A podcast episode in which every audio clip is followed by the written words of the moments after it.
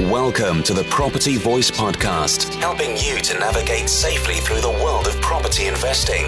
Get the lowdown and updates, insights, and outcomes on all matters property with a splash of entertainment along the way.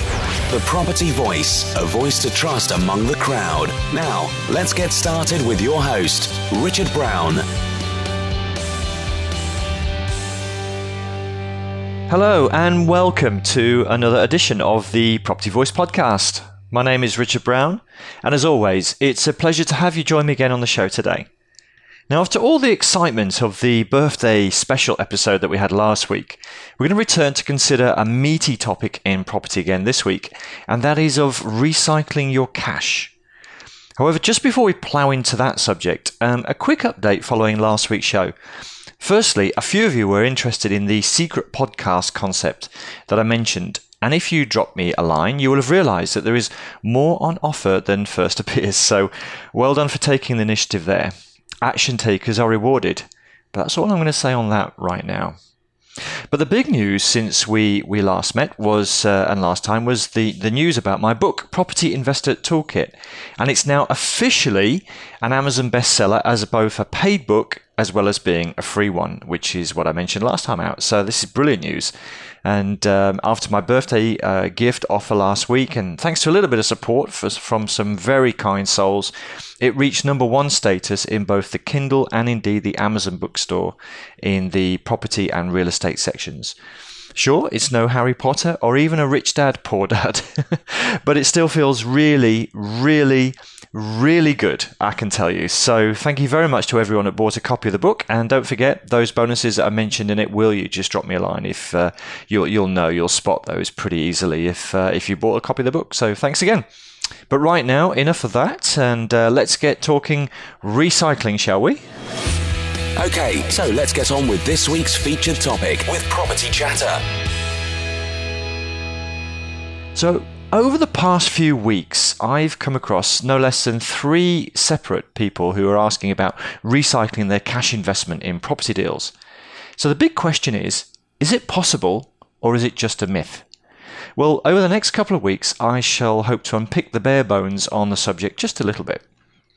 And those that ask this question tend to want to know, uh, tend to want to know rather, whether they can recover all of their cash invested which includes the deposit, but also fees, cost of works, and any other cash requirement in a property project. And that's by refinancing the property soon after purchase rather than selling it on to get the money back that way. Uh, it's also known as the buy, refurbish, and refinance strategy, or BRR for short. So um, that's the kind of strategy we're talking about here, just to put it in perspective. I will say this it is something that I have and indeed continue to do as part of my own approach uh, to property investment. However, it is A, not easy, and B, not always possible to recover all of the cash costs. However, a good chunk of them can often be recycled under the right circumstances. But let's start by positioning the first of the questions that I came across on the subject as follows. And uh, I quote, uh, I'm about to complete on my first buy to let property, which I have managed to purchase BMV, which stands for below market value. I will be looking to refinance after six months to release my deposit. My question is Should I try and add value to the property before refinancing? Or as I have bought BMV, is that enough to pull out all of my deposit money after a refinance? Well, this, this question aims at getting a property revalued after a relatively short time period. Um, here it's uh, six months. Uh, with a view to refinancing at that figure sufficient to pull out all, uh, sorry, all, or if not a substantial part of the funds invested up to that point in time. Now let's start with this first question then this week, and let's consider a below market value purchase. And we'll talk about below market value a little bit as well, uh, perhaps a little bit later. But it's a common view to try and get the property value uplifted quickly without doing any work, and indeed it's one likely to fail, I'm afraid to say. Valuers are appointed and are so uh, answerable to the lender. Whilst they will be asked to provide a current valuation of the property, if they're looking at one purchase recently, and when I say recently, I mean usually within a year or so, then they will need a very good reason to value it above the original purchase price regardless of what, what that was. So the best options really to achieve a higher valuation to release our deposit will be option one, showing demonstrable improvement works that have enhanced the property's condition, value, and saleability, and not just a lick of paint and a tidy up. Uh, option two, uh, delaying the refinance to say 18 months or even two years downstream when the original purchase price will become less relevant. And of course, option three, which is really what the question was directing uh, towards, where there's an overwhelming reason to lift the property value up to what looks like the market norm. And this will need a very strong set of comparables that support the open market value figure um, that is being sought, and also a watertight reason why our purchase price has a genuine, or was a genuine, below market value uh, opportunity, making it look like a complete outlier to the rest of the recent comparable sales. But I have to say, in the in the present climate, valuers seem to be extremely cautious or even downright negative, and so the likelihood of option three happening is very low. I would say. So that would leave really option one, adding genuine value to the property, or option two, delaying the refinancing date as the most viable alternatives. Now, given that uh, probably don't want to delay the refinancing uh, date for perhaps uh, 18 months to two years down the line, or that's perfectly uh, acceptable approach to take. Um, it leaves option one really of trying to add value to the property as being the one that we'll focus in on a little bit, uh, a little bit here. So if we're trying to increase the value as per option one, still don't be surprised if the valuer does not lift the value figure uh, after such a short period of time unless, of course, the improvement works are beyond just a cosmetic facelift and, and do genuinely improve the underlying condition and value. And are also supported by a lot of comparable actual sales prices, um, evidence that's, that there's out there in the market to latch onto. And even then, the value may still not be lifted, so uh, just prepare yourselves for that.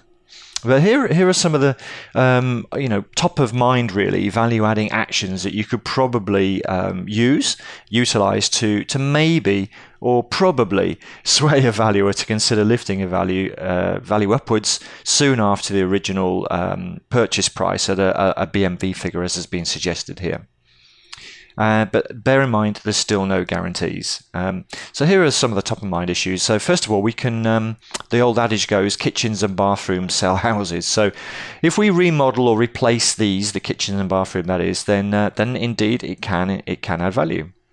Um, Similarly, if we increase usable living space or floor space, we can do this by uh, extending or converting to add space and value.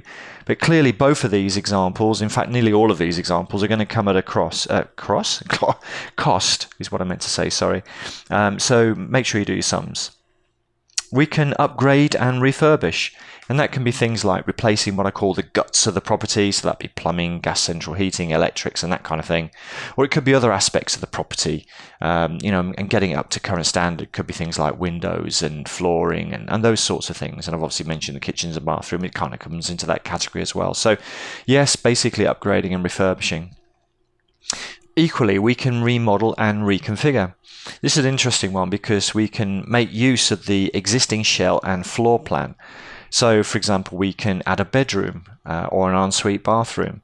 We could relocate the bathroom. Often you find that in Victorian properties, the bathroom is out, you know, effectively outside, but downstairs at least, and you can perhaps relocate it to the uh, to the first floor. Um, you can convert a garage into living space. But um, bear in mind there could also be a trade-off here as well. So, for example, if we if we're to lose a garage but gain a bedroom, they may cancel each other out at least to some extent uh, in the in the mind at least of the of the valuer. So keep that in mind as well. We equally we can uh, fix some structural or other problem issues. So what I'm driving at here is is fixing things like subsidence, uh, Japanese knotweed, infestations, and and that kind of thing. So uh, fixing those sort of problems can often add value. Um, and it could be a justification for why there was a BMV or below market value purchase in the first place, of course. And the other one that um, often gets overlooked, really, but is uh, is legal gains. So we can apply some legal changes to add value, and um, by way of example, that could be to extend a lease. So if we've got a short lease, we can extend the lease and therefore uplift the value. We could um, either acquire or gain a share of the freehold or indeed um, title split a property into smaller units such as flats and that kind of thing. They're, they're, they're the sort of legal gains I'm driving at. So they're all, um, you know, some of the examples, and this comes from a longer list that I often work with myself, but um, it's just to give you a bit of an insight, really, into the the sorts of things that um, you know can be used to to demonstrate adding value to a property in a fairly short period of time, and therefore generating an uplift in value. But as I mentioned earlier, that they can come at as a cost. So it's all about doing our sums, of course. So if we do uh, adopt the value adding method and refinancing later, as I'm kind of suggesting, um, then there's a few other suggestions and, uh, and top of mind things that we might want to consider as well. And, uh, and the first of those is basic is a very simple one. We should take both before and after photographs, and that just gives a bit of an audit trail or evidence of the work we've done. Really, um, we should make sure we get all our paperwork in order, and that's things like getting planning consents and building regulations approval, all guarantees for the work and that sort sort of thing, FENSA certificates for windows and uh, electrical sign-off certificates for installations, that kind of thing. So get it all together. Of course, we should keep all the receipts. Uh, it sounds kind of obvious, but we should. We should be able to evidence uh, the, the, work we've done, and indeed produce a schedule of works or something like that, which which describes what we've done in each of the areas and uh, and provides a written record, if you like. And of course, if we're doing the, any of the work ourselves, we shouldn't forget really to value our own time. Uh, it's not just cost of materials. Uh, time, you know, is one of the most significant investments in any work in a property, whether we use an external party or we try and do it ourselves. So, use a reasonable, you know, trader day rate equivalent. If we're, if you know, if we've done a bit of plastering or painting and decorating, we should put a, a, a line item in our schedule of works that reflects the, the, the value of our time. And indeed, we should find some recent comparable sales figures, and these should be within the last six months and ideally within a quarter of a mile of the target property, so that we can support our, our business case really uh, that we're going to you know justify to to the valuer, and uh, we should be presenting that evidence. If the valuer is going to find it themselves anyway, but uh, it just helps them along the way. But keep in mind there could also be other value, uh, other property values which um, might work against us. So try and have a, a, a rationale really of why you think uh, the property is valued. Maybe at a slightly higher figure. It could be down to the condition of the property or the the actual location, or you know having a south-facing garden, these sorts of things. So you know do do that little bit of work as well. And and finally, really a little bit perhaps uh, light-hearted, but as my business partner, who is a chartered building surveyor, always says, uh, be nice to surveyors because they are people too. yeah, indeed, they are. They're people too. So be nice, but uh, you know, keep it professional, but be nice. Now, personally, I, I have actually had a valuation lifted by over £50,000 on a property. It's, uh, I paid £142,000 for and I got it lifted to £195,000. And that was based on, on a, on a £4,000 light redecoration. But that was a little while ago now, and um, the valuation climate seems to be shifting again of late. So, for some unknown blooming reason, I'm not really sure why, but uh, I think that's unusual, really, to get that kind of um, uplift in value. Um, there was that was I would call it a below market value purchase, as you can probably clearly see from the figures there. But um, and I didn't spend that much uh, money on on the project, but I did manage to get a rather nice uplift in value. So that was an example, perhaps um, supportive of the question and the questioner. But it, um, I have to say that it, it's rare, really, to get that kind of uh, return. Uh, from a property project, so you usually have to spend a bit more money and demonstrate uh, an increase in value beyond that. However, I do consistently take on value adding projects where the after improvement works value is sufficient to release uh, a significant part of my starting cash investment. Uh, obviously, in that case, the one I've just mentioned, it was it was clearly all of it.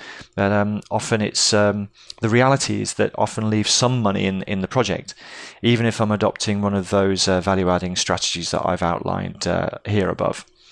I usually work on a general principle of leaving something like 10 to 20% of my initial cash investment in a deal.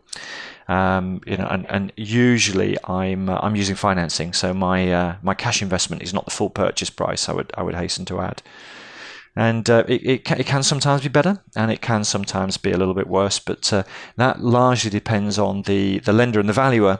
It can also depend on the project of course and, and, and making sure that I've got uh, I've done all my due diligence and I've selected uh, the right kind of project and, and kept a little uh, a lid on all the costs and that kind of thing And uh, I should also clarify, as I kind of alluded to just now, that um, here I'm, I'm, I'm including all of my cash costs and fees. It's not just the deposit on the on the uh, on the purchase price. It's all of the fees involved here. So a lot of people ignore that point, but when I do my calculations, I'm taking account of all of my cash costs. So um, and equally, I do tend to use some kind of financing in my own personal projects, and uh, and this does bring a hefty cost of uh, financing into the equation. I have to say, and that's probably the the the element that often gets left in. It's the financing related costs that often get left in the deal. So, I guess if you're paying cash, and I, I have I have also paid cash, um, you know, it's more likely to actually see the full recycling of the of the cash investment uh, than if you're using financing. But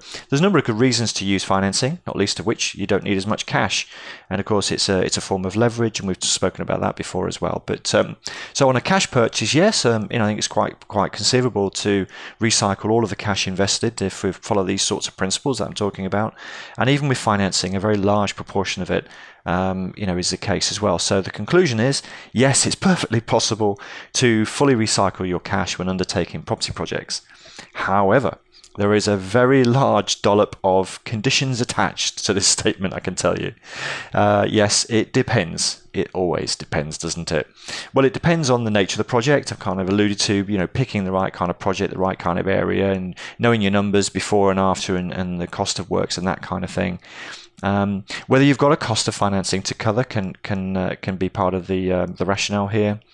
The lender's policy and the criteria. I mean, they may not let you do it. They may want you to leave, as they would call it, some skin in the game.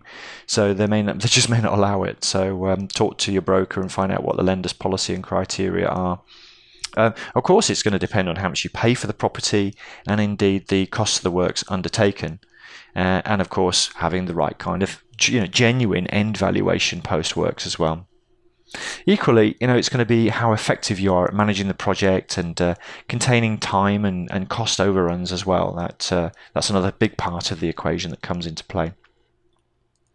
And and of course, whether you want to recover all of your cash costs or just the purchase price or the deposit, say the original question just talked about the deposit. Uh, I suspect in reality the the, the person asking that question would have been looking to recover all of their cash costs. So I normally answer it in terms of recovering all of the cash costs. But if you're not necessarily, if you're prepared to leave some of your fees or costs of finance uh, left in the deal, left invested in the deal, um, and have a return on cash investment, that's that's how I look at things. Then um, yeah, it's very very possible to uh, to you know perhaps recover some or all of that uh, throughout the project. And of course, crucially, crucially, it depends on the valuer and the valuation they arrive at as well. And this can indeed be very ambiguous and uncertain part of the plan, certainly these days at least, from, from what I've been seeing and hearing about. That's, uh, that's for sure. So, genuinely, it, it's not a myth. Yes, it's possible to fully recycle your cash on a property project, but but don't just expect to buy a property at what appears to be a crazily low, below market value price and simply get it revalued after six months. There's a lot more to it than that. And in fact, that, as I mentioned earlier, is, is probably not going to work. So you're going to have to get some sort of justification for uplifting the value. That's often going to be added value improvement works. It's going to come at a cost. It's going to involve different types of risk and project management and other costs and uh, financing and this kind of thing involved. So, um, and as to the point about below market value, uh, you've noticed that I haven't really touched on it too much. I've kind of left it as a as a given, really. But that's a whole other topic. I can tell you what actually is below market value we're just going to leave it there for now. We're just going to focus on the whole recycling point. But I think, yeah, I think you can clearly see that it is possible uh, from my own experience, and uh, you know, selecting the right kind of project, but making sure it's an added value type of project, not just buying it cheap and then expecting to refinance in six months. Because certainly in the current climate, neither lender nor value is probably going to support your argument in uh, in that case. So there you go. That's uh, it's not a myth. It's entirely possible. Um, and I hope you found the topic interesting. The the show notes can be found over at the website, thepropertyvoice.net. And by all means, feel free to drop me a line, podcast at thepropertyvoice.net, if you want to discuss this subject a little bit further. And I can tell you about some of my own experience, perhaps in a, in a bit of an exchange of emails if you'd like to. But next time, I'm going to be carrying on the theme really and talking about recycling a deposit and other cash inputs by using a different method of valuation. So this is, um, you know, it can be combined with doing added value works, but it's really converting uh, a property from one valuation method to an alternative one. So I'll leave it there for now, and perhaps you'd like to join me next time as we, we have that kind of discussion, and I'm sure you're going to find that interesting as well. But right now, I just want to say thanks very much for joining me once again on the show today. And until next time on the Property Voice podcast, it's ciao ciao. Thank you for listening today. Now head over to thepropertyvoice.net for more inspirational content and get updates through our mailing list. Join us next time on the Property Voice podcast. And if you enjoyed the show, please don't forget to rate us on iTunes.